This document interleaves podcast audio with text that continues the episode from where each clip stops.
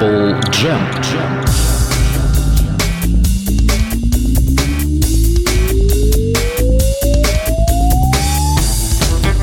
Четверг, дамы и господа, 10 часов вечера. А не начать ли?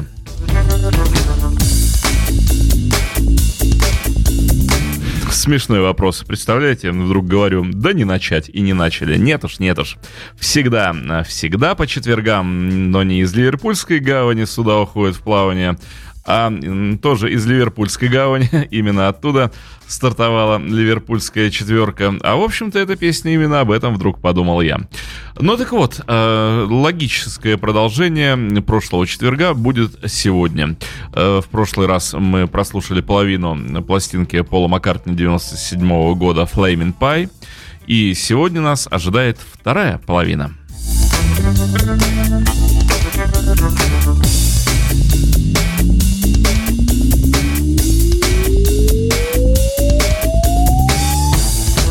Ну так вот, а, альбом Flaming Pie, горящий пирог, пылающий пирог. А, альбом, как говорил Пол, весь таки пронизанный битловской энергией. Ну почему? Мы уже говорили в прошлый четверг об этом в той части передачи.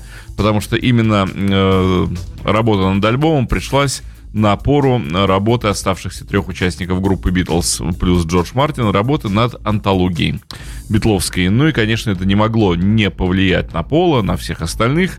Все были снова э, окунуты э, в битловскую жизнь в те самые годы, в те самые записи. Все пленки были вынуты из запасников, положены на стол, все ремастировалось все заново пересводилось для антологии, и э, все, конечно же, переживали заново историю Битлз и Пол в первую очередь. В первую очередь, потому что из всех Битлов, наверное, Пол был всегда самым заинтересованным человеком в этой группе, имеется в виду Битлз.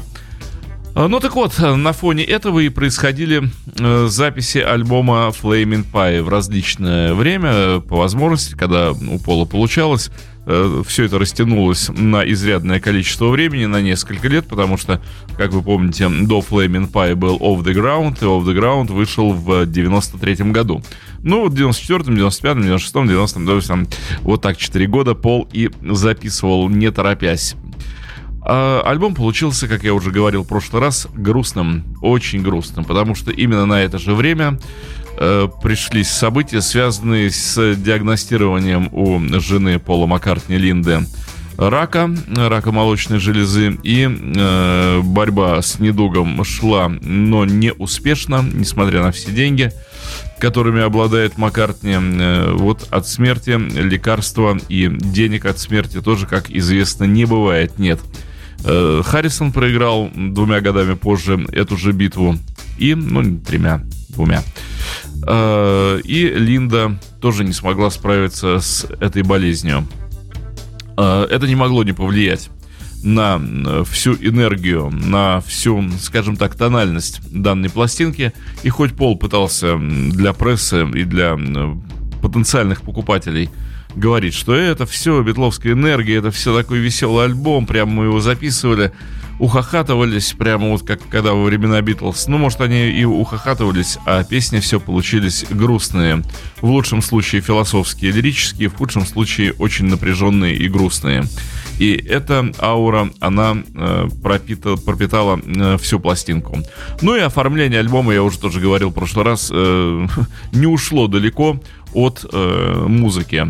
Пожелтевшие страницы, специально выстаренные устаренные, или, как сказать-то, состаренные, да. Э, осенние фотографии, опавшие листья на этих фотографиях, э, пол, бродящий по песку пляжа, э, по каким-то дюнам, то есть ощущение, что пол уходит вдаль, что пол прощается с публикой.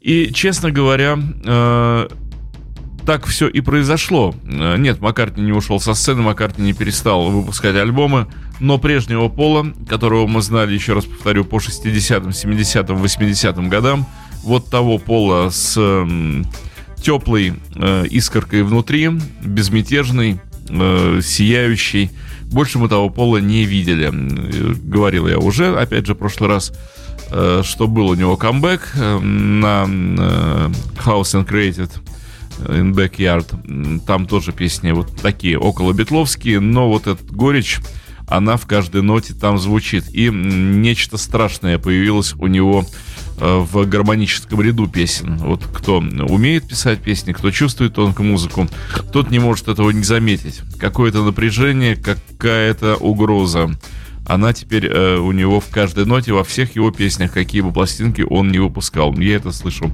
отчетливо, ну и, как говорится, флаг мне с пирожком с полки. Ну что, давайте начнем э, слушать альбом, который вышел 5 мая 1997 года, и критика отреагировала на него вместе с публикой на ура. Все радовались со страшной силой. Ну еще бы, Пол Маккартни не выпускает пластинки уже 4 года.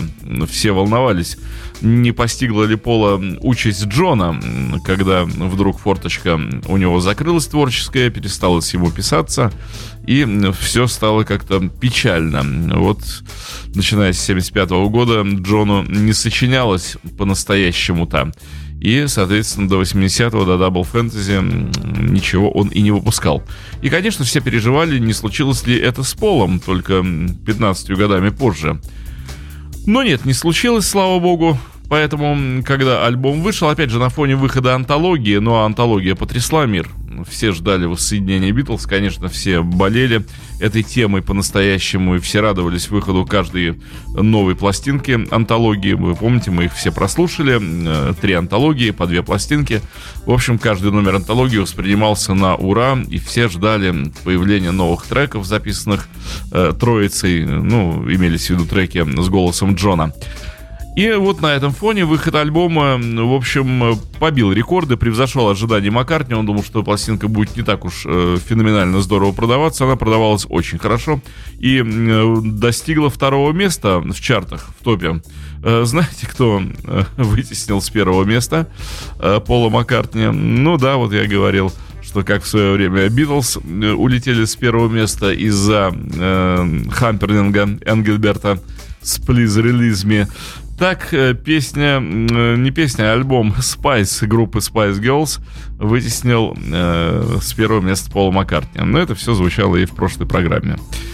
Начинаем мы э, слушать вторую половину альбома Flaming Pie, альбома, который получил свое название от байки э, еще в битловские времена в ранние, придуманный Ленноном, по поводу того, что Битлз назвались Битлз из-за человека, прилетевшего на пылающем пироге, который сказал, отныне вы будете называться Битлз с буквой A вместо второй И. Но так они и стали называться с буквой A вместо второй И, потому что если уж к вам прилетает человек на пылающем пироге, то хотите вы, не хотите, а надо подчиняться. А, итак, э, э, первая песня, назовем ее это второй стороны. 14 песен на пластинке, поэтому восьмая песня, первая из второй половины. Что э, говорится про э, вот этот самый трек? Да, Пол снабдил в буклете аннотации каждую песню то есть мы можем черпать информацию непосредственно от Маккартни. Э, говорится следующее, что 19-летний на ту пору э, сын Пола Маккартни э, впервые появляется на этом диске как гитарист, его дебют. Пол сказал, я играл акустическую партию, акустический ход на гитаре, и э, попросил э, молодого болвана, скажем так, э, поиграть что-то на электрогитаре, такое горячее соло. Ну и показал ему небольшой пример, как это делается. Когда Маккартни э, своему сыну Джеймсу изобразил, что нужно сыграть на гитаре, э, вот преподав такой урок, то э, Джеймс, ничтоже сумняшися, сказал, да, папа, у тебя не получилось. Давай покажу, как это делается. Ну и Маккартни усмехнулся, что, в общем, каков э, отец, таков и сын. Как Пол отвечал своему отцу в 50-е, такой ответ он и получил от своего сына уже в 90-е. Яблоко от яблони недалеко. А, ну и, как сказал бы сам Пол, сага продолжается. А о песне вот что говорит Маккартни. «Э, я плавал на небольшой лодке, на небольшом суденышке. Только я, только плавание и только ветер мирно, как небо, как небеса в воскресенье. А, и это стало такой сквозной линией через всю песню. А, опять же, мне кажется, что я был неплох, играя вместе со своим сыном Джеймсом э, гитарные партии, э, вот эти вот диалоги гитарные. Во всяком случае, все это было сделано с любовью. Итак, Пол Маккартни, Flaming Pie, вторая половина пластинки Heaven on Sunday.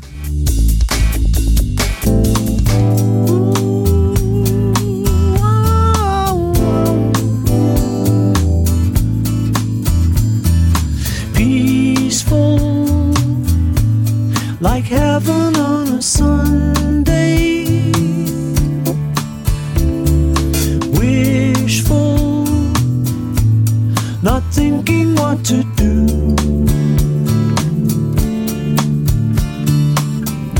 We've been calling it love, but it's a dream we're going through. And if I only had one love, yours would be the one I choose.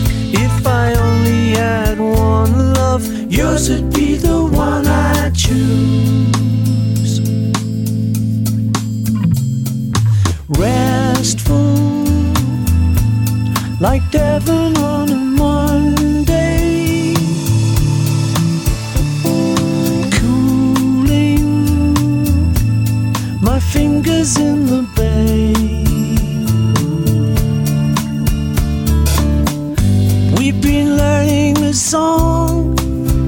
but it's a long and lonely blues. If I only had one love, yours would be the one I choose. If I only had one love, yours would be the one I choose. If I only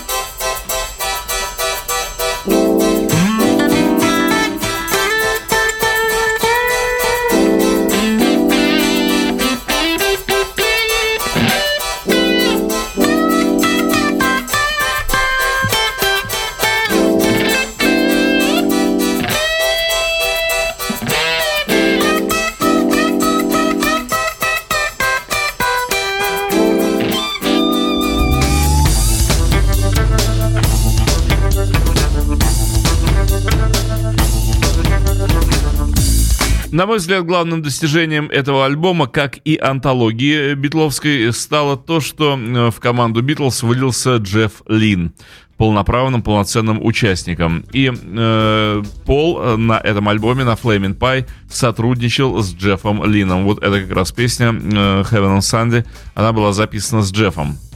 А Если в случае с битловской антологией, а именно с песнями Free the Bird и Real Love, Лин наследил очень сильно, но у Лина есть такое свойство, что где он прошел, все превращается, как у известного царя Медаса, все превращается в золото. Э, хлеб, вода, чего не коснись, все превращается в Electric Light Orchestra, там, где э, прошел Джефф Лин. Э, ну вот здесь этого не случилось. Видимо, энергетика Пола Маккартни сильнее, нежели энергетика великого Лина. Пол будет повеличие, видать. Э, то есть в песнях, где э, вместе с Полом играет Джефф Лин, и в песне, которые записаны вместе с ним, нет никакого намека на Electric Light Orchestra. Один раз вот здесь вот в песне Heaven on Sunday на бэк-вокалах, которые прописывал Джефф, Э, чуть-чуть пахнуло электриком. Но поскольку атака голосов была сильно срезана, то, еще раз повторю, даже на Эло это не было похоже. Э, это, еще раз э, скажу вам, достижение Маккартни, на мой взгляд. Сотрудничать с Джеффом Лином и не получить привкуса Эло большого стоит, серьезного.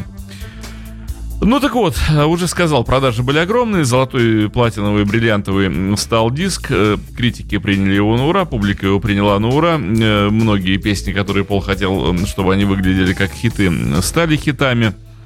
А кроме Джеффа Лина, уже говорилось об этом, Пол посотрудничал со Стивом Миллером, он пригласил таких трех своих больших старых друзей. Линна, Стива Миллера из Стив Миллер Бенд, и Ринго Стара из Битлз. А, конечно, они записывали песни не все вместе. Э, какие-то песни записаны были с Миллером, какие-то были записаны со Старым, какие-то были записаны с Лином. С Лином большее количество. А, но так вот, э, со Стивом Миллером как раз записана следующая песня «Used to be bad». Это вот те пара треков, которые я бы на самом деле на месте Пола не стал включать в пластинку. Сделал бы пластинку не 14 треков, а 12. Если ему уж так хотелось, ну выпустил бы сингл э, со Стивом Миллером, э, чтобы эти песни не выпадали по звучанию из альбома. Потому что вот, например, э, песня, да, Used to be bad, это чистый джем она и получилась из э, процесса джемования. В общем, после того, как они записали песню Young Boy и были страшно рады своему вот этому воссоединению, ну, просто дружескому воссоединению. Никогда бы Маккартни с Миллером не играл толком, но знакомы были еще в 60-х. И э, вот здесь, э, как бы, поиграв вместе, им очень понравилось, и возникло желание, во всяком случае, у Миллера, спеть что-то в духе техасского блюза. И Стив пришел в студию уже как бы наполненный некими гитарными блюзовыми рифами и стал э, их играть на гитаре, а Маккартни сел за барабан, и вот так они какое-то время просто джимовали. Э, Миллер играл гитарный риф, а Маккартни стучал, и все это записывалось. После э, чего э, также начали в джемовом порядке набрасываться слова про то, что я был плохим, э, очень даже и плохим, но больше плохим я быть не могу. Вот такой чисто блюзовый ход. Э, после записи этого дела Маккартни сверху наложил партию баса, Миллер сыграл также сверху гитарный соло, ну и вдвоем они спели вот этот вот такой же джемовый блюзовый словесный текст. А, и Маккартни говорит, это по-настоящему было джемом. Да, действительно. И э, Стив играл э, рифы, я барабанил и спели, ну, то, о чем я вам сказал. Вот. И э, спели э, вокал с одного дубля, э, с одного тейка. Но сейчас мы имеем эту счастливую возможность, когда э, можем прикоснуться э, к вот этому самому треку. Э, девятая песня на пластинке «Used to be bad» Пол Маккартни и Стив Миллер.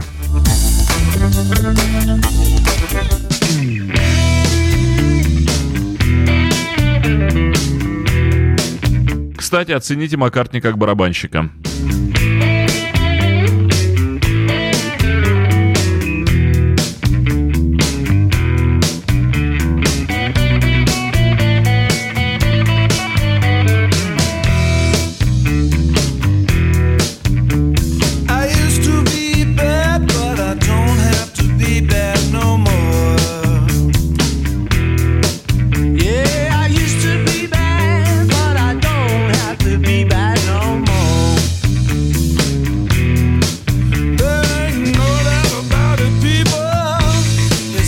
you can't ignore.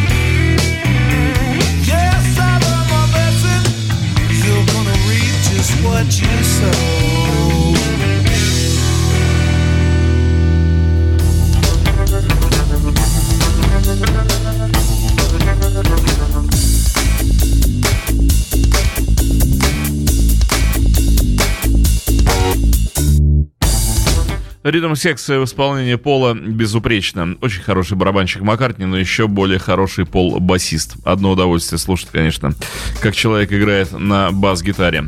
И следующий трек, э, да, следующий трек, э, еще одна работа вместе с Джеффом Лином.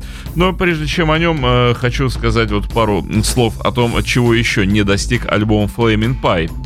Э, у Маккартни странная судьба, вернее, странная судьба его альбомов. Каждый раз, когда выходит новая пластинка, Критики говорят, что это лучший альбом со времен двоеточия и называется какой-нибудь другой альбом.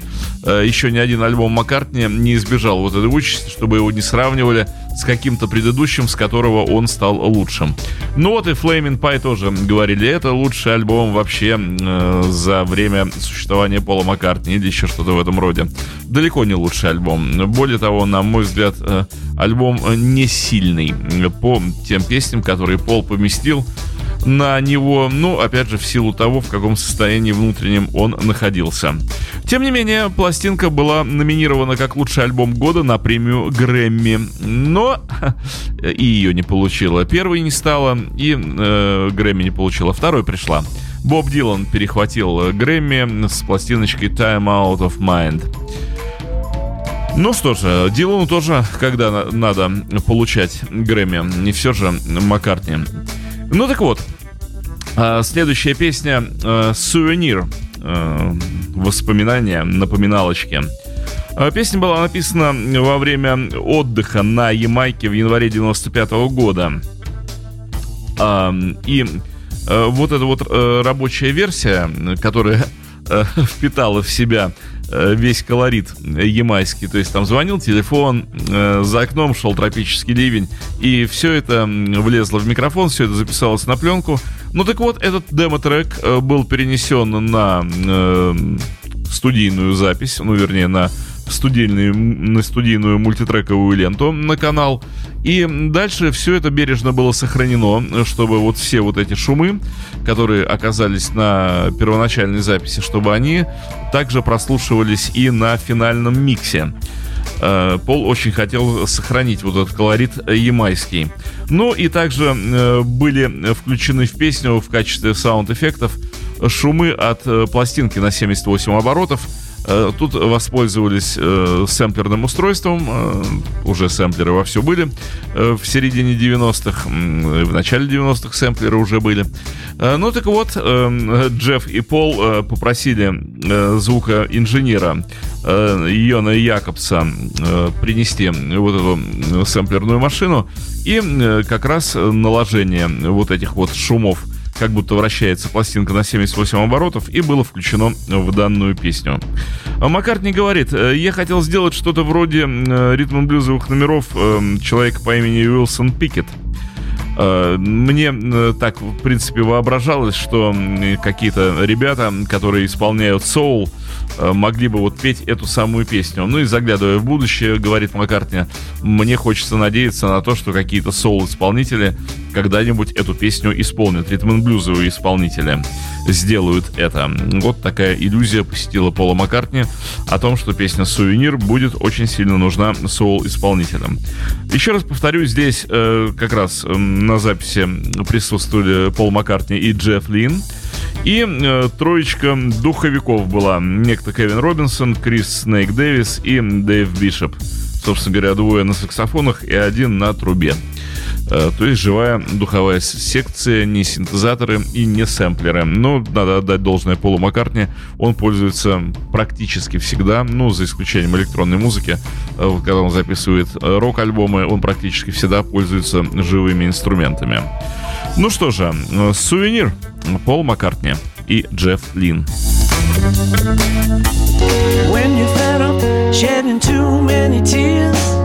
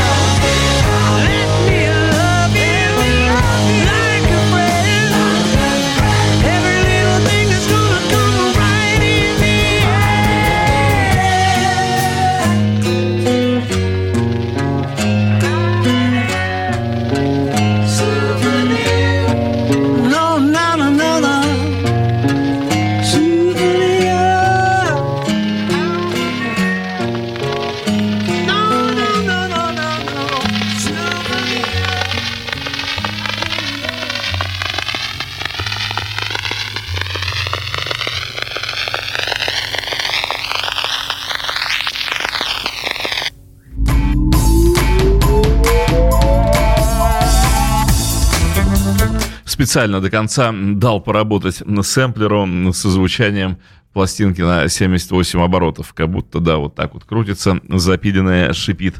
Э, Песня хорошая, песня сильная, но еще раз повторю, вот на мой э, взгляд, на мой вкус, э, зря Пол сделал альбом таким лоскутным, потому что песни, записанные со Стивом Миллером, очень сильно отличаются от песен, записанных с Джеффом Лином, да и песни, записанные с Ринга, тоже так, но не очень, чтобы э, входит э, полностью в концепцию э, звука этого альбома, но вернее того, что было сделано с Джеффом Лином. Надо было Полу делать полноценный альбом с Джеффом, и тогда бы работа получилась цельная, хорошая, возможно, супер качественная. Ну, а так вот все-таки лоскуты торчат.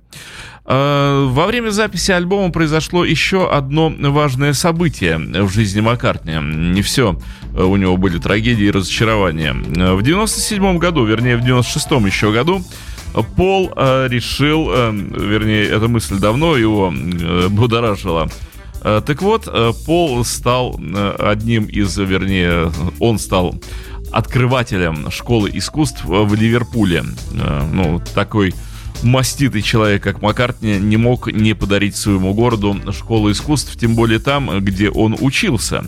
И вот э, из книги э, Толи Максимова немножечко вот интервью, вернее, взятое у Маккартни, вернее, это еще раз повторю, статья даже, э, кусочек статьи про открытие художественной школы в Ливерпуле. Школа получила название Липа, ну это если вот английские буквы читать подряд, L-I-P-A.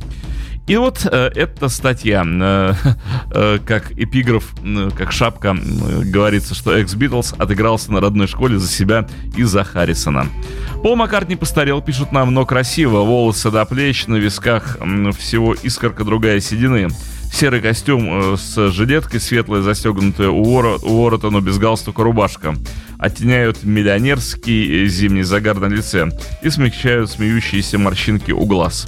Странное ощущение. Сам Пол гениальный, как уже теперь всему миру ясно, творец, душа Битлз, э, открывших новую эпоху в мировой музыкальной культуре, сидит от меня в метрах трех-четырех, говорит корреспондент живой, в самом делешный, и запросто рассказывает о временах, когда ему было 11 лет. А, мы ведь здесь, в этих стенах учились, Джордж Харрисон и я, и еще, наверное, тысяча мальчишек. Это была лучшая тогда средняя школа в Ливерпуле. Древняя, она открылась еще в 1825 году. А, но мне учиться тогда не очень-то нравилось. Кому это по душе, когда ты подросток, правда же? Мне хотелось тогда одного — тусоваться с приятелями. Но кому не хочется с приятелями тусоваться. У Пола Маккартни оказывается говор и манеры парня с ливерпульской окраины. Он размахивает руками, подмигивает, часто запускает пятерню в свою искусно захваченную гриву. Трудно понять, что это, э, его естество или сценическое поведение великого гипнотизера публики, выступающего перед полусотней журналистов. Но говорит он убежденно и искренне. У него и в самом деле сегодня большой день. Пол открывает для студентов, для города, для всего мира свою новую, но старую школу. Она теперь называется строго и торжественно Ливерпульский институт исполнительских искусств в английском сокращении ЛИПА. Идея явилась ему еще в 91 году, когда на вечеринке после концерта он разговорился с темнокожим музыкантом из э, Токстета, беднейшего района Ливерпуля, где в начале 80-х прокатились антироссийские мятежи. И этот парень вспоминает Пол, возьми да и скажи, знаете, чего не хватает Ливерпулю? Ему не хватает своей славы. Слава — это, э, так на Западе известно каждому, школа танца и драмы в Нью-Йорке. Она известна не только сама по себе, но вдогонку еще вторично прославлена одноименными американскими телевизионными сериалами, вернее, одним сериалом. Красивые танцовщицы и танцоры влюбляются там перед прыжком, э, пылают страсти в воздухе и насмерть ссорятся, приземляются на паркет – но танцуют божественно. Это вот в сериале творится. Ну и в школе. И у меня э, в голове зашевелилось, рассказывает Пол. Мне показалось, что своя ливерпульская слава была бы прекрасным способом объединить три вещи. Спасти от разрухи мою старую школу, подарить что-то Ливерпулю в благодарность за то, что город дал нам, битлам, э, и э, создать вот такое место, куда могли бы прийти э, талантливые подростки со всего света, не только из Ливерпуля, но и из Нью-Йорка и из Новой Гвинеи, да, отовсюду. Учиться там всему, что называется индустрией развлечений.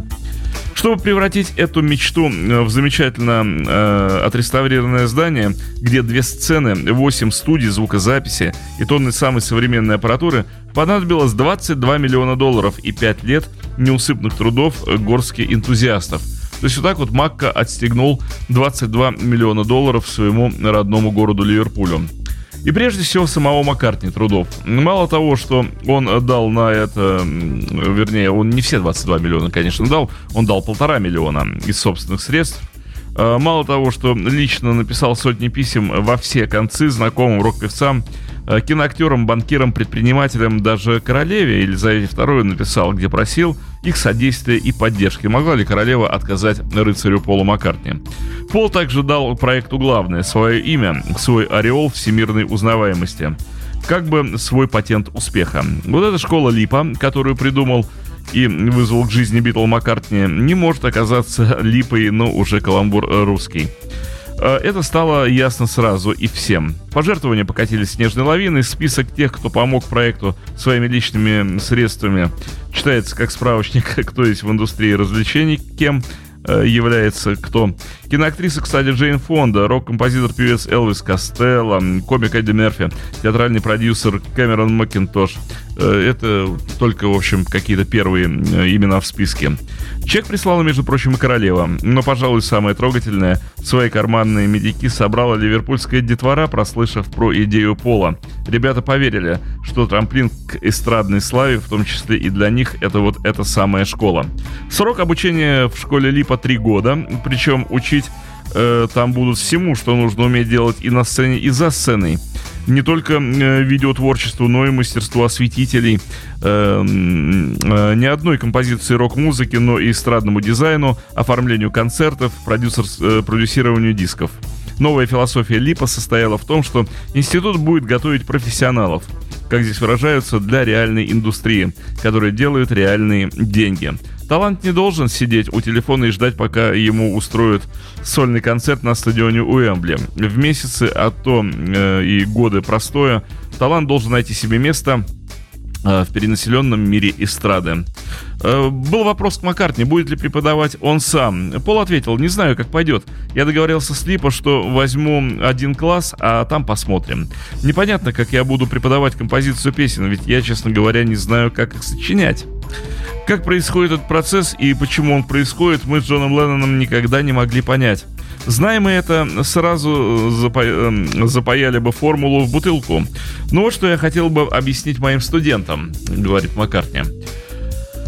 Не надо копировать ни меня, ни Элвиса Костелло. Пусть пишут песни в своем стиле. А вообще было бы здорово прикоснуться к их таланту и посмотреть, а не могу ли я научиться у них чему-то сам.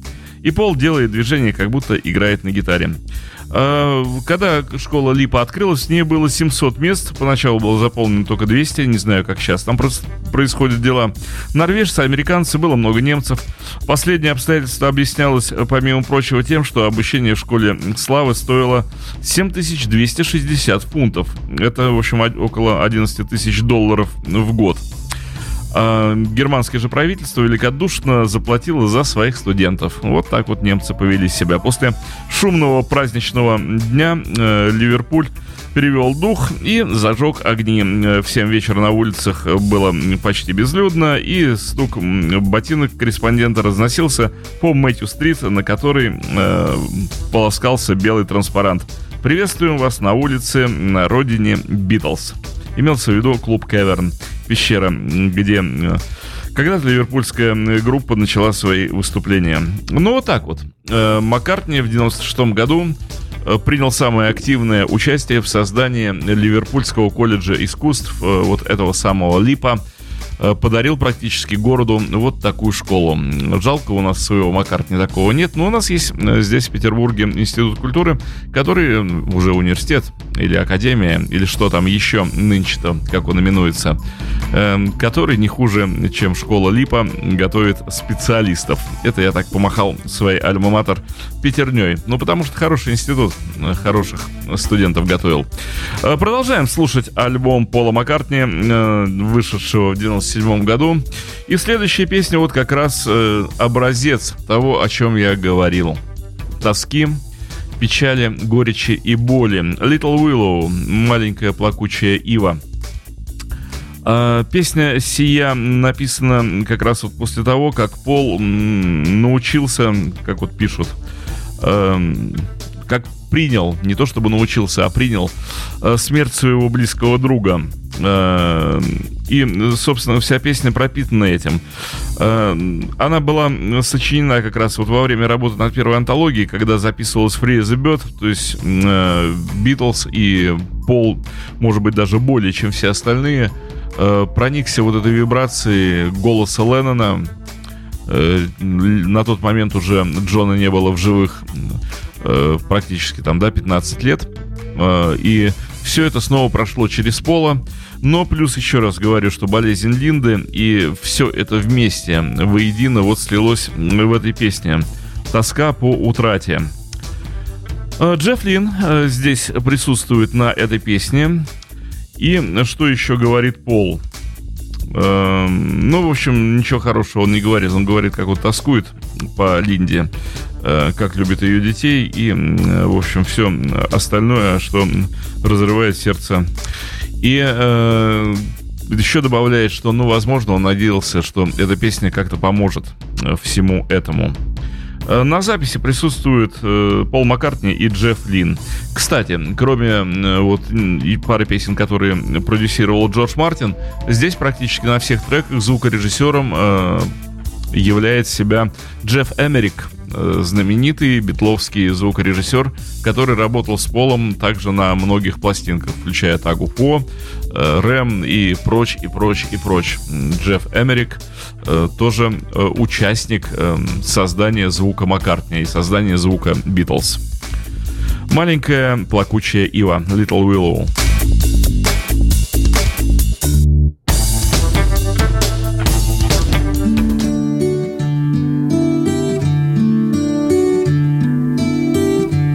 Bend, little willow, wind's gonna blow you hot and cold tonight. Life as it happens, nobody warns you. Willow, hold on tight. Nothing's gonna shake your love take your love away. No one's out to break your heart, it only seems that way. Hey, sleep, little willow, peace gonna follow. Time will heal your wounds.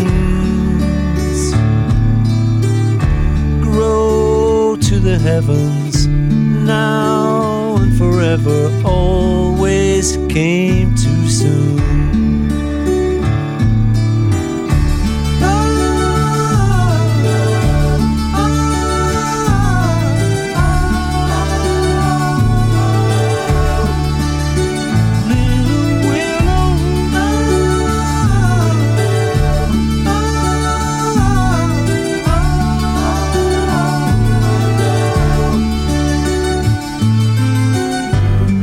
Nothing's gonna shake your love, take your love away. No one's out to break your heart, it only seems that way. Hey, bend, little willow, wind's gonna blow you hard and cold tonight. Life as it happens, nobody wants you. Willow, hold on tight.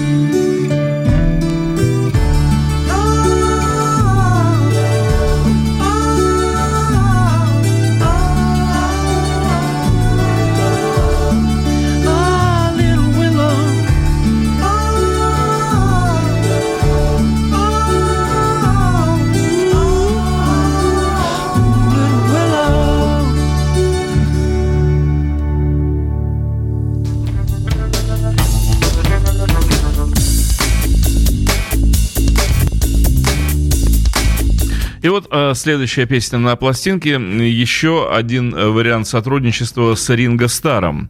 Э, когда они э, записывали песню Beautiful Night, вернее, после того, как они записали Beautiful Night, Маккартни, ну, что называется, не был удовлетворен этим сотрудничеством до конца. Не то, что песня плохо получилась, песня получилась отлично, ему было мало ринга. Он хотел продолжить с ним э, музицирование. И вот на следующий день э, Ринга снова появился в студии. Маккартни взял свой скрипичный бас, э, ну, бас в форме скрипки, э, свой Хофнер. Ринга сел за барабаны, и Джефф Лин играл на гитаре. В общем, эти трое э, музицировали в течение полутора часов – как раз э, за это время был наигран вот этот базовый трек, который впоследствии стал песней Really Love You. Кстати, это единственная песня, которая числится в соавторстве Пола Маккартни и Ринга Стара э, два автора у этой вещи. Ну, потому что родилась она из вот этого самого совместного джема. Э, если вот э, в случае джема с, э, со Стивом Миллером Макка играл полностью ритм-секцию в ритм-блюзовой фактуре и барабаны, и бас, то здесь барабаны играет Ринга, и можно послушать, как примерно в той же самой фактуре звучит барабанщик Ринга Стар. Как звучит Пол Маккартни, барабанщик мы уже слышали. А, ну так вот, песня была сделана на следующий день. Макка наложил недостающие э, партии, а именно э, он голос э, положил э, сверху на вот то, что они играли, и позвонил Ринга по телефону и поставил ему запись. Э, Ринга воскликнул это безукоризненно. Э, ну и, собственно говоря, вот так и был достигнут конечный результат. Э, Мака говорит, что как раз работая над Beautiful Night, сделав Beautiful Night, э, с ринга. Мне этого было мало. Я хотел еще продолжение радости, продолжение банкета. И мы джимовали. Худшая э, мечта, ну не мечта, а э, худшая, э, как это сказать-то по-русски, вот так читаешь по-английски, по-русски забываешь. Попробуем перевести. Худший сон. Э, актера это когда ты стоишь на сцене и не знаешь, что играть. Вот э, в случае с записью вокала, говорит Маккартни, было именно так. Я не знал, что здесь петь на ту фактуру, на ту болванку, которая была записана. Но э, вот э, в этом случае, играя на басу, я просто позволил очистить свои мысли, расслабиться и э, в таком состоянии положить голосовой трек. Э, Пол Маккартни здесь делает все практически, включая Урлизер, да, на Урлизере он играет на пианино. Джефф Лин пел бэк-вокальные партии, играл на электрогитаре, ну и Ринго барабанил. То есть, опять-таки, песня записана втроем. Ну и за пультом э, сидел бессменный Джефф Эмерик. Really Love You, Ринго Стар, Пол Маккартни, Джефф Лин,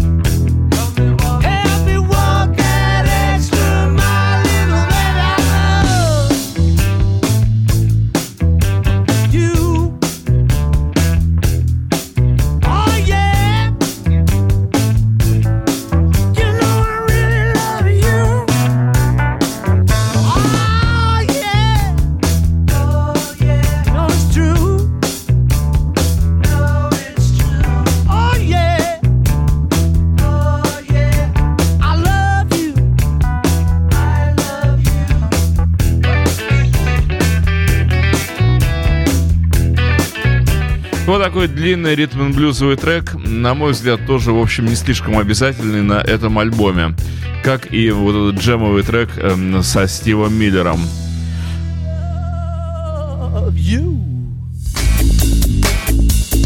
Ну и, наконец, мы дошли до Beautiful Night, знаменитой великой Beautiful Night, песни, которая пришла еще из 1986 года и должна была вот войти тогда на неизданный альбом, который мог бы называться Return to Pepperland.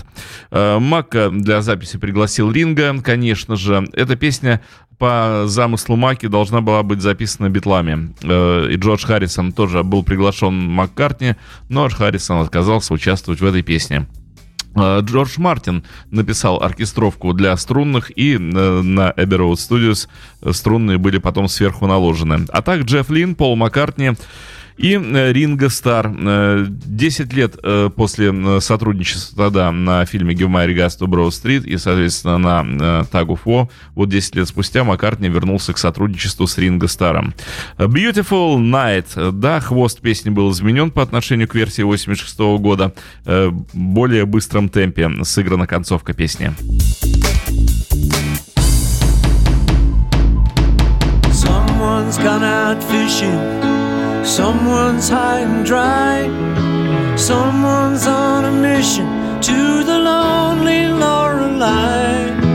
Some folks got a vision of a castle in the sky. And I'm left stranded, wondering why.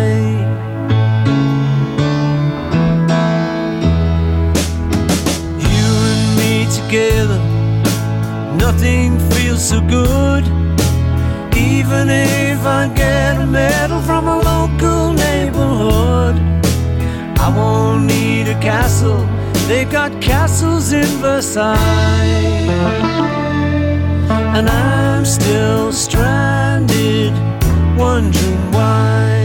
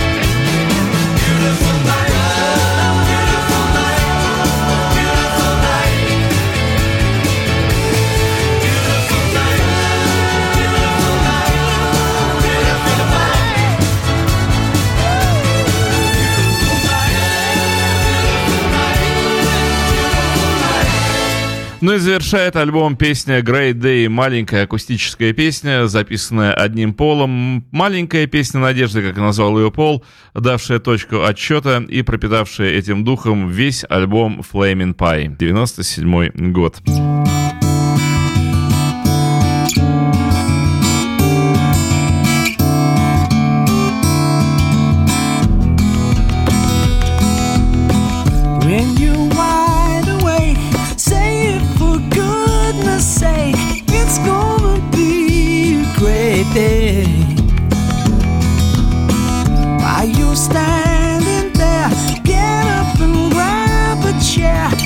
Здесь